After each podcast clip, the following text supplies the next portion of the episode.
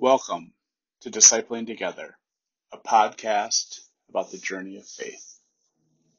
I'm Pastor Dan Foster, a United Methodist pastor serving Amboy United Methodist Church, Grace United Methodist Church in Vernon Center, and First UMC in Winnebago, Minnesota. Welcome to daily prayer for Wednesday, the 29th of July, the year of our Lord, 2020. Let us prepare our hearts and minds for prayer. Lord, you have been our help, generation after generation. Before the mountains were born, before you birthed the earth and the inhabited world, from forever in the past to forever in the future, you are God. O God, you will keep in perfect peace those whose minds are fixed on you. For in returning and rest we shall be saved. In quietness and trust shall be our strength. Our reading today comes from the 129th Psalm. Excuse me, Psalm 119, um, verses 121 through 128. I've done what is just and right. Don't just hand me over to my oppressors. Guarantee good things for your servant.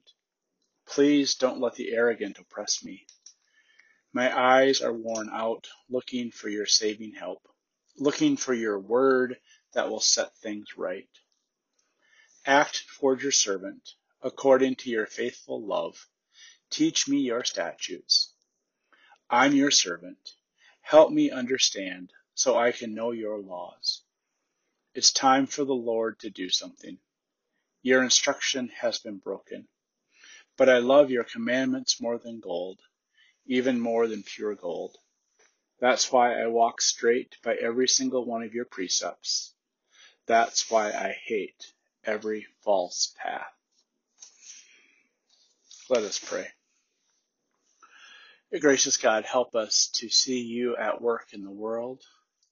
Help us to see um, all the paths that you've set before us and see that indeed um, you've set paths that are good for us to follow and help us to follow those paths wherever they may lead.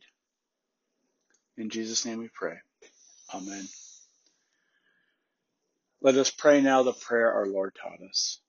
Our Father, who art in heaven, hallowed be thy name. Thy kingdom come, thy will be done, on earth as it is in heaven. Give us this day our daily bread, and forgive us our sin, as we forgive those who sin against us. Save us from the time of trial. Deliver us from evil. For thine is the kingdom, and the power, and the glory forever. Amen.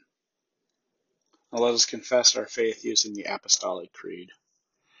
I believe in God the Father Almighty, creator of heaven and earth. I believe in Jesus Christ, God's only Son, our Lord, who was conceived by the Holy Spirit, born of the Virgin Mary, suffered under Pontius Pilate, was crucified, died, and was buried. He descended to the dead. On the third day he rose again. He ascended into heaven, and is seated at the right hand of the Father, and will come again to judge the living and the dead. I believe in the Holy Spirit, the Holy Catholic Church, the communion of saints, the forgiveness of sins, the resurrection of the body, and the life everlasting. Amen. Lord Jesus Christ, you have come to us just as we are. You have discipled us in your kingdom ways. You have sent us into your world to be your hands and feet. Soften our hearts for your creation that we may see you wherever we go. Unify our work with your work, as you are unified with God the Father and God the Holy Spirit. Amen. Now, go in peace and tend to your daily tasks. Amen.